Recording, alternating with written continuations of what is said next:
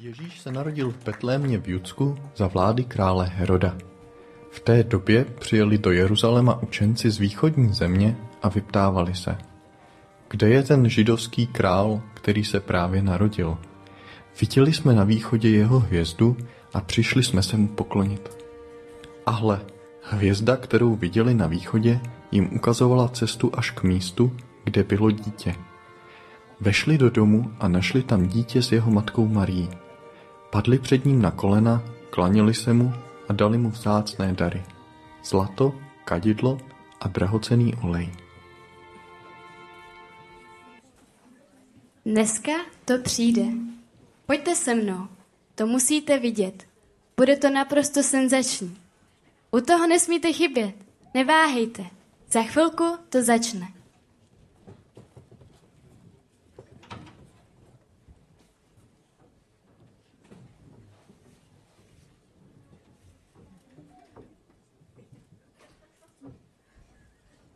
Tak já nevím teda, mě to nějak nebaví. Buď sticha a čekej. A odkud to má přijít? Zprava nebo zleva? Um, asi ze předu, ne snad? Proč bychom tam jinak koukali? To by bylo blbý, kdybychom tak koukali ze předu a ono by se to přivalilo ze zádu. No, tak bychom se otočili, ne? Já si teda myslím, že to nepřijde ani ze předu, ani ze zadu. Jak to? Protože hvězda... Protože hvězda s duhou háňkou, to mi přijde nějaký ujetý. Proč by se hvězda s vocasem nemohla přivalit ze zádu? Protože neexistuje. Tak co tady děláme? Co, a co kdyby existoval? Co kdyby? Ona dneska přiletí, přivalí se a bude to velký. Já už to úplně vidím. Uprostřed je ta hvězda až rudá. Rozzáří celou zemi zlatým světlem a má duhový ocásek. Jo, a na něm jednorožci, to víš, jo. Mám hlad, chci domů. Počkej, co když má Eliška pravdu? No a co když Fanta s v břiše tu hvězdu vyplaší? Ale ta hvězda není plachá. Nic jí nevyplaší. Přiletí, ať to budeme nebo ne. Klidně si jdi, ale já o to nechci přijít. Jo, vždyť ty si ani neuvědomuješ, co všechno pro nás může ta hvězda znamenat. Jako co? No strašně. Jakože na nás padne. Ne, strašně, jako krásně. Já krásný být nepotřebuji. Fakt super zážitek. Naschle.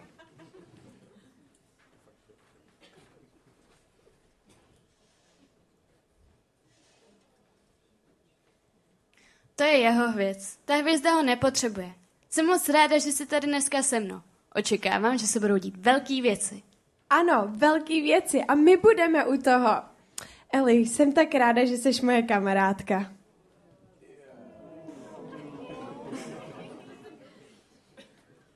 Já se cítím nějak divně. Jak se cítíš? Já nevím, já jsem taková nesvá.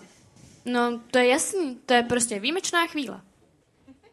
Ne, tak to nemyslím. Jde o to, že nevím, co, co mám čekat, co přijde, co se bude dít. A není to krásné? Co když nás to změní? Co když už nikdy nebudeme jako dřív? No tak budeme jiný, no. Já jsem na změnu připravená. Já taky. Já taky, ale záleží na jakou. No já nevím. Co když má Fanda pravdu? Co když tady jenom ztrácíme čas? Mohli bychom dělat daleko příjemnější věci. Jo. A jaký třeba? No, tak určitě ne ty. Co myslíš ty? Je to nějak jedno asi. Já jdu. Ale Luci, počkej, fakt se neboj. Změna přece může být i příjemná věc. Já vlastně ani po žádný změně netoužím. Vyhovuje mi všech, jak mám teď a tím to hasne. Hele, já jdu. Mějte se.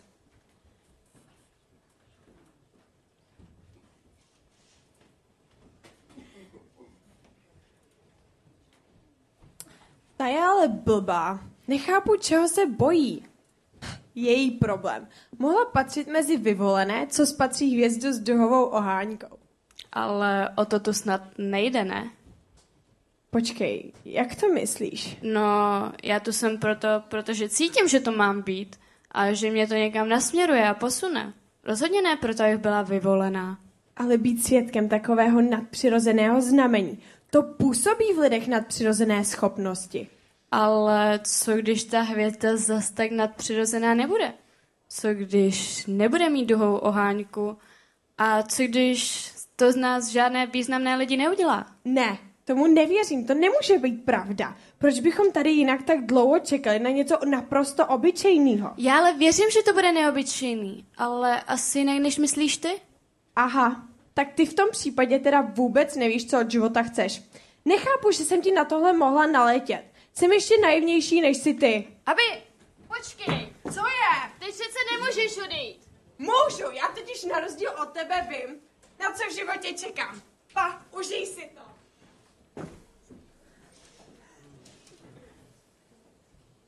Nebuď smutná, já tady s tebou zůstanu. Hmm, nemusíš zůstat se mnou. Zůstaň, pokud chceš vidět tu hvězdu.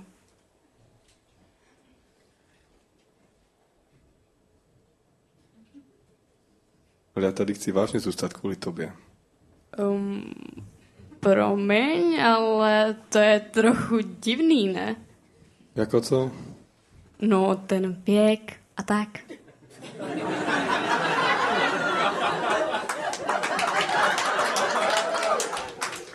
Kolik ti je? Um, víš, Jožo, já teď cítím, že se musím soustředit na ten pocit, co mi říká, že přijde ta hvězda. A pokud chceš zůstat kvůli mě, tak to raději jdi.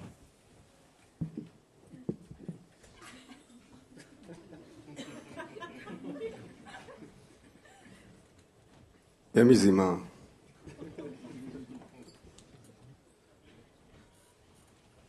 Kolik je vůbec hodin? Cítím, že na mě jde rýma.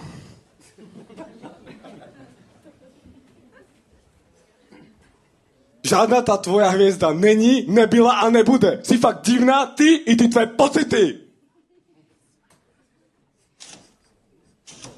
Prý, že tady se mnou chce zůstat. No, půl pátý. Celkem zima na půl pátou. Tak ještě pět minut a půjdu. Ne, já přece musím vydržet na tu hvězdu. Ale naši by nebyla asi úplně rádi, kdybych tady zmrzla. Tak já nevím. Možná jsem to fakt popletla. Možná jsem naivní a přecitlivila. Proč prostě nemůžu být jako Aby? Proč jsem taková pitomá kráva?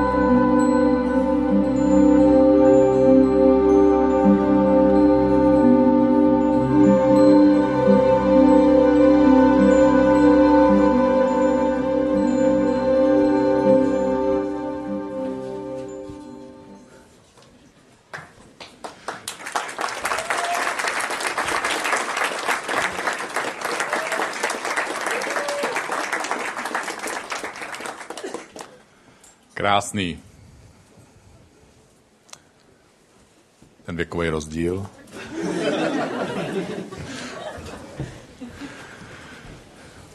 Přemýšlel jsem, jak... ehm, Ještě jinak. Ahoj.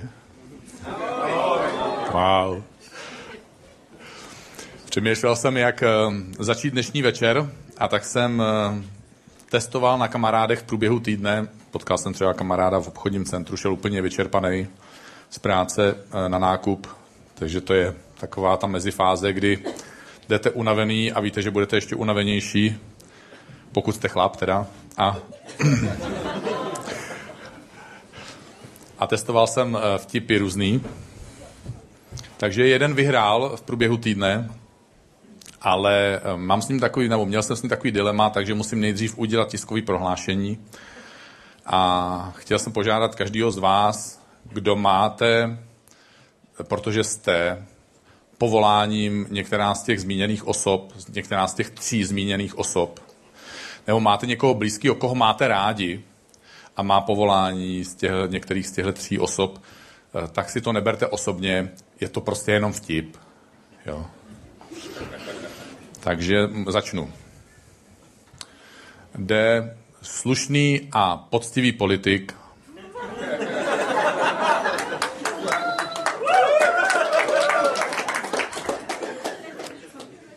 tvrdě do krve pracující státní úředník a Santa Claus. A na zemi uvidí 100 korunu. U koho si myslíte, že skončím? Nedám vám moc prostor, abyste odpověděli, protože tady jsou filutové, který by mě mohli vypálit rybník. Skončí u Santa Clause. Protože ty první dvě postavy nikdy neexistovaly, jsou úplně vymyšlené.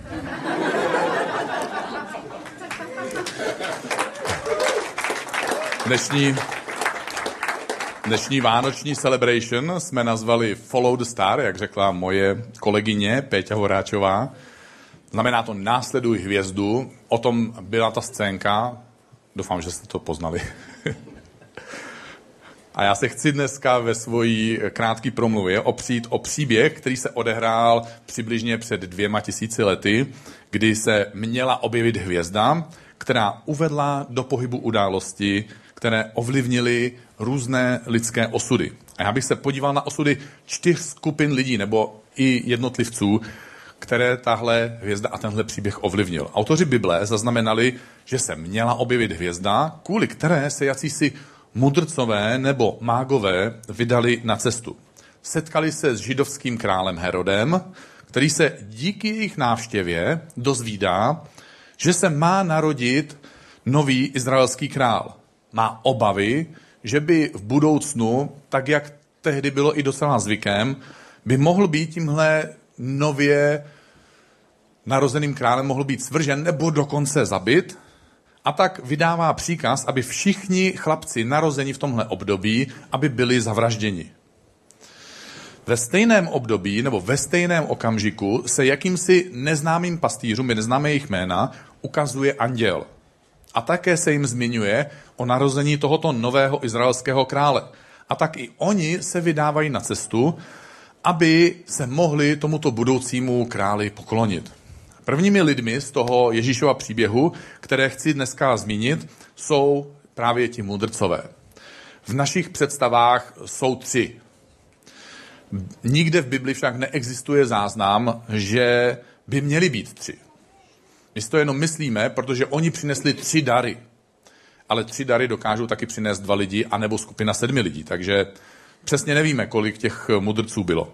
Tak existuje představa, že to byli králové z různých oblastí světa, z Ázie, z Perzie a z Afriky, ale ani to Bible nějakým zvláštním způsobem neříká, což mi vyčetl můj kamarád Vašek Melichar, že jsem ho připravil o Melichara. Ale co se dá dělat? Budíš Melicharovi země lehká. Říká taky,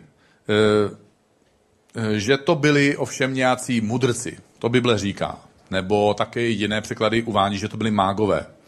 Z největší pravděpodobností to byli rádci nějakého arabského vládce, kteří se zjevně zabývali astrologií a jako královští rádci se snadno na své cestě cizím územím eh, mohli, snadno mohli získat přístup k těm místním králům, v našem případě tedy na dvůr krále Heroda. Také díky filmům v našich představách eh, existuje eh, taková, takový obrázek, že přijeli na velbloudech. Ale v té době byl velbloud používaný hlavně na přepravu materiálu a zboží a obchodníci nebo tehdejší šlechta jezdili ne s velbloudí karavanou, ale na koních, eh, pravděpodobně na arabských koních, což bylo pohodlnější. V každém případě tito mudrcové nebo králoští rádcové, kteří jsou součástí příběhu Ježíšova narození, byli lidé, kteří měli jakýsi cíl, měli nějaký záměr.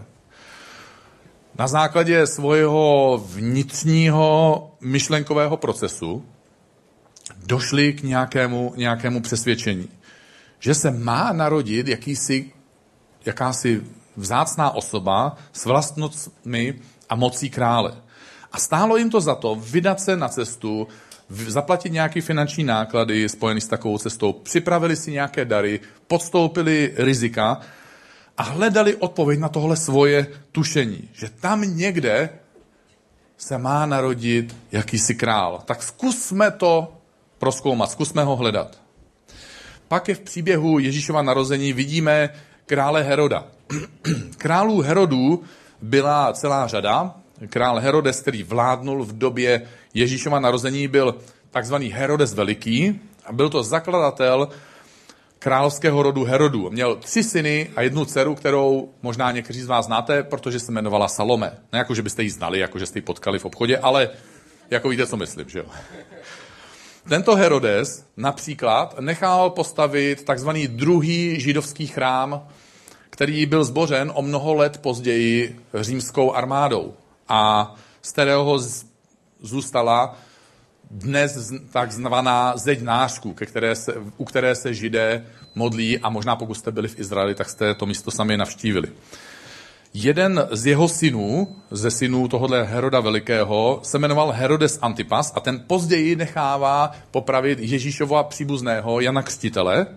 A stejný Herodes Antipas pak se hraje svoji roli při vyslýchání Ježíše poté, co byl Ježíš začen a těsně předtím, než byl ukřižovaný. A všechny členy Herodova rodu popisuje ve svém díle také římský historik Flavius Josephus. Tenhle král Herodes Veliký hraje v příběhu Ježíšova narození negativní roli. On se bojí o svůj trůn, bojí se o svoji moc a také se vlastně bojí o svůj život. A je motivovaný strachem a udělá rozhodnutí, které přinese bolest a hořkost do životů mnoha lidí pod jeho vládou, když přikáže zabít všechny prvorozené chlapce, aby s tím snad zabil i toho případného budoucího soka, který se měl podle předpovědi narodit a kterým nakonec byl, dnes víme, Ježíš Kristus. Touha tohodle krále, tohodle krále po úspěchu za každou cenu a jeho strach ze ztrát, které mu hrozily, byly silnější než jakýkoliv hlas svědomí. Jeho strach ho učinil bezohledným. Pak zde tedy byli rodiče zavražděných dětí. Lidé, kteří možná ani netušili, že se kde si objevila nějaká hvězda. Lidé, kteří nevěděli, že jejich král, ten mocný král, ten Herodes Veliký, zakladatel říša impéria, zakladatel rodu, královského rodu, že má strach. Že se bojí. Že se bojí, že ztratí kontrolu a tihle lidé kteří neznali ani důvody, ani okolnosti tohohle příběhu, k tomu přichází jak slepí k houslím. Pouze zažívají utrpení, které pro ně prostě nedávalo smysl. A i kdyby náhodou znali okolnosti a důvody tohohle příběhu, stejně by jejich utrpení nedávalo smysl. Prostě jejich utrpením vždycky muselo připadat nespravedlivé. A pro dokreslení téhle myšlenky tady mám připravený krátký příběh na videu, takže se na něj teďka společně můžeme podívat. Yo me pongo a pensar en, los últimos sucesos que han venido, se han venido dando en nuestra vida hace cinco años.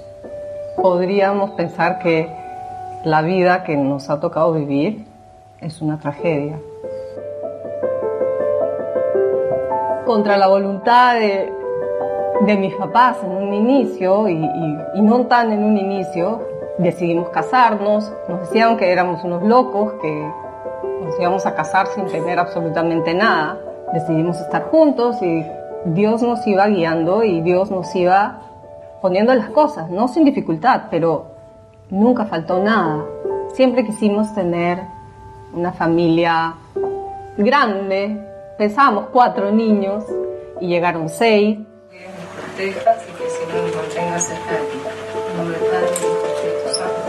Esto que construimos, pienso que fueron los cimientos que permitieron que ahora eh, estemos acá y pueda decirte que esta es una historia de amor.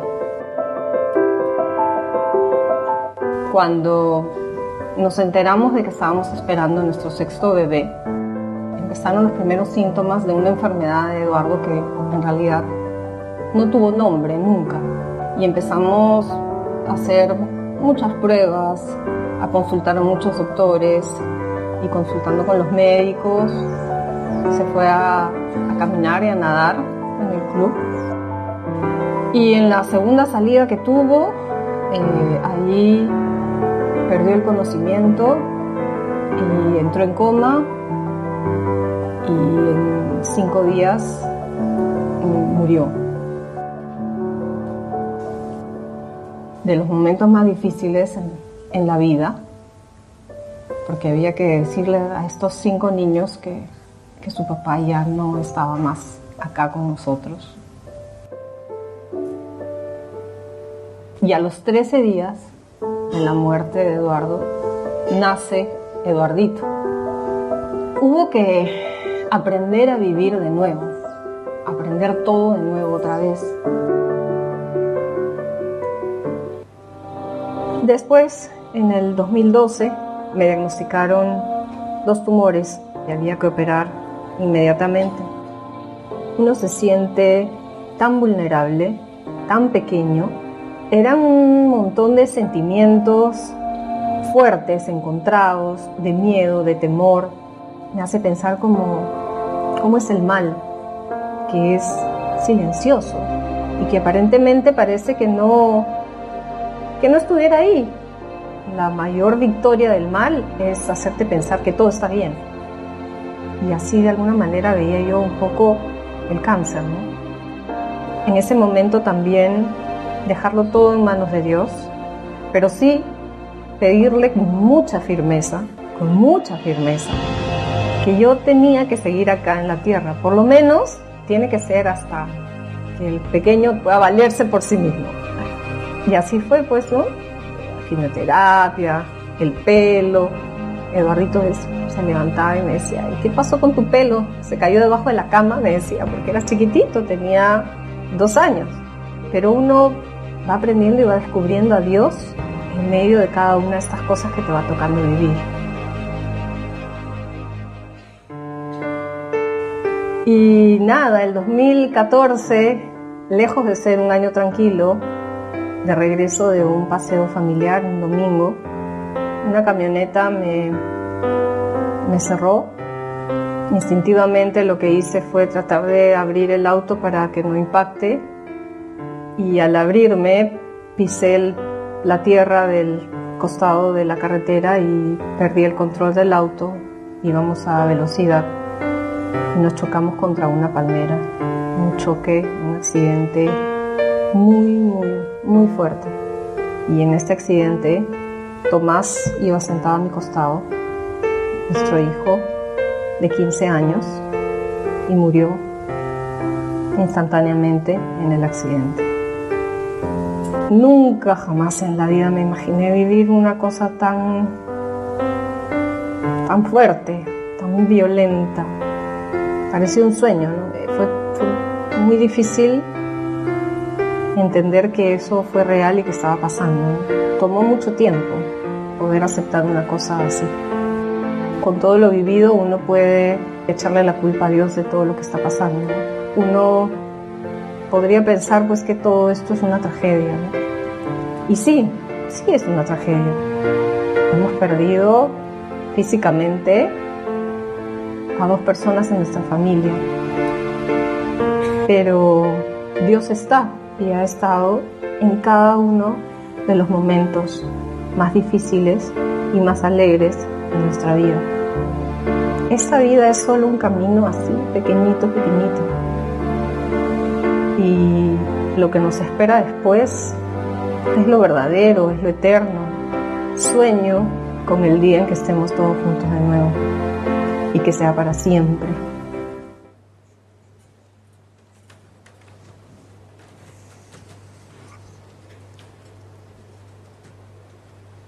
Některé životní ztráty prostě nikdy nemůžou dávat člověku smysl. Ale snad jimi někdy lze projít, pokud člověk vnímá naději. Poslední skupinou lidí, které jsem si pro dnešní večer vybral, jsou pastýři. Neznáme jejich jména, neznáme jejich osudy před a po událostech popsaných v Bibli. A podobně jako rodiče těch vyvražděných nebo povražděných dětí nemají do té chvíle nějaké valné tušení, že se někde objevila hvězda, že mudrcové jsou na cestě, že král Herodes se bojí a vydává příkaz k vraždění. Jim je příběh sdělen až v okamžiku, kdy se na ně autor Bible zaměřuje. Přesně je řečeno, právě proto se na ně možná zaměřuje. Oni slyší zprávu o Ježíši a mají spoustu možností, co s takovou zprávou udělají. V jejich případě oni se vydávají na místo, kde se Ježíš v tu chvíli nachází a jdou se mu poklonit. Mohli si říct, podobně jako v té scénce to zaznělo, že to je hloupost. Také si mohli říct, že to není moudré jít za Ježíšem, protože máme nějakou práci, máme tady na starosti ovce, co s nimi bude. My nevíme, co všechno je mohlo napadnout a jaké mohly mít nějaké vnitřní zábrany. V každém případě víme, že jim jejich pochybnosti nezabránili v tom, aby šli se podívat a aby zjistili, jak ten nově narozený král vypadá. A teď tedy, proč tohle všechno vyprávím a proč i vlastně tak trochu spochybňuju některé pověry a hoaxy o Ježíšově narození. Protože navzdory všem nánosům dodatečných představ a mýtu je tady jeden fakt.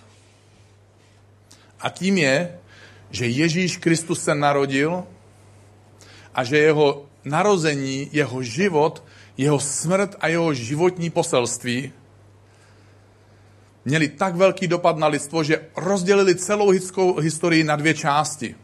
Na okamžik před Kristem nebo před naším letopočtem a po Kristu nebo našeho letopočtu. Ježíš nepřišel, aby se pro nás stál jakousi pohádkou. Ježíš přišel, aby se pro nás stal příležitostí vrátit se k Bohu. A my jsme nebo můžeme být v mnoha ohledech podobní postavám z příběhu Ježíšova narození. My můžeme být, a někdy jsme tak trochu jako ti mudrci, kteří mají tušení, něco možná je, nevím, jestli to je Bůh nebo energie, ale nakonec někdy docházíme k jakému si vnitřnímu přesvědčení, v jejich případě, že Ježíš existuje a vydáváme se kvůli tomu na jakousi cestu, platíme cenu, snášíme těžkosti s tím spojené, jen abychom se k němu dostali blíž, jen abychom to víc proskoumali, lépe pochopili.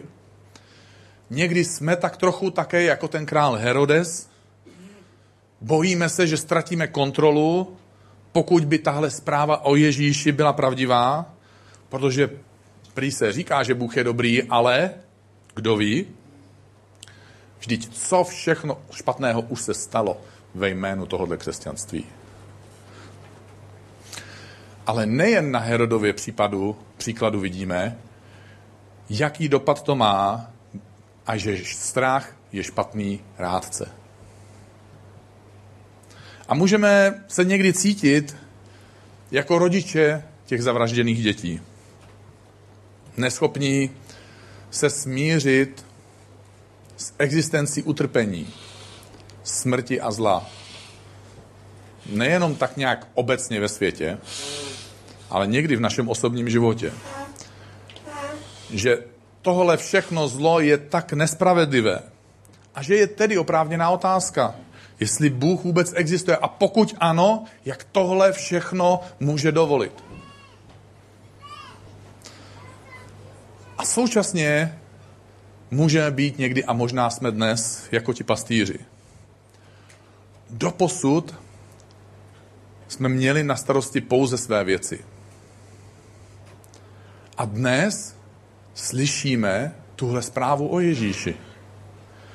A ano, můžeme mít své pochybnosti, ale navzdory pochybnostem, které máme někde ve svém nitru, se můžeme vydat na jakousi pomyslnou cestu. Proskoumat, co je na jejím konci. Jak asi ten Ježíš skutečně vypadá. Svět se neskládá z lidí, kteří by byli 100% křesťany a 100% nekřesťany. Jsou lidé, a ve skutečnosti jich je mnoho, kteří pozvolna přestávají být křesťany, ale stále se tak ještě nazývají. Žel, někdy to mohou být faráři nebo kazatelé, nebo někteří z nás. Druzí lidé se naopak stávají křesťany, ale zatím si tak ještě neříkají. A poštol Jan, jeden z následovníků Ježíše dlouho po jeho smrti, myslím tím po smrti Ježíše, jenom že jsem slyšel tu rejpavou myšlenku v něčí hlavě, tak jsem jí musel odpovědět. A poštol Jan byl ve vyhnanství na ostrově Patmos a měl jakési nadpřirozené vidění, což je samo o sobě zvláštní, ale v tomhle vidění viděl obraz Ježíše, který říká, stojím u dveří a klepu. Kdo uslyší můj hlas a otevře, k tomu vejdu a budu s ním večeřet jako s přítelem. Tento Ježíš tyto Vánoce a troufnu si říct v tuto chvíli klepe na dveře tvojeho a mojeho srdce. A ptá se, jestli ho pustíš dovnitř. A chápu, že takováhle otázka nebo takovéhle rozhodnutí může být riskantní záležitost, protože co když za těma dveřma stojí nějaký blázen? Já se nechci připojit k něčemu divnému. Já nechci být pošetilý, já se nechci stát podivínem. Někdy tak věřící vypadají. A já nechci být takový. Nechci se stát bláznem. Co když za dveřmi stojí jakýsi zločinec, agresor, zlý člověk?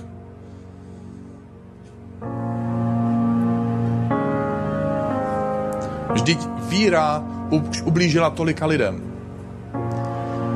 Pokud je to tak, tak bez ohledu na to, co se občas říká, že Bůh je láska a všechny ty keci, udělám všechno pro to, aby se mi nic takového do života nedostalo. A co když za dveřmi stojí lékař? A ty budeš schopný si říct, ano, já jsem nemocný. Pak možná dává smysl otevřít takové dveře. To je to, co bych ti tyhle Vánoce ze srdce přál. Přál bych ti, abys našel odvahu Bohu něco říct. Abys mu během téhle následující písně, během tance, který tady bude, během modlitby, kterou vyřknu, během Vánoc, kdy možná budeš sám chvíli, aby si dokázal říct Ježíši, otevírám ti svůj život. Zvu tě dovnitř. Udělej s ním, co chceš ty. Sice úplně nedokážu pojmout a pochopit, co všechno by to mohlo znamenat, ale chci ti dát svůj život do tvých rukou a chci tě následovat. Takže pokud chceš, tak nyní můžeš, zatímco sedíš, po mně opakovat sám pro sebe a pro Boha tuhle modlitbu. Ježíši, otevírám ti svůj život. Dávám ho do tvých rukou. Bože, použij si mě a já tě chci následovat. Každý, kdo s tím souhlasí, může říct Amen.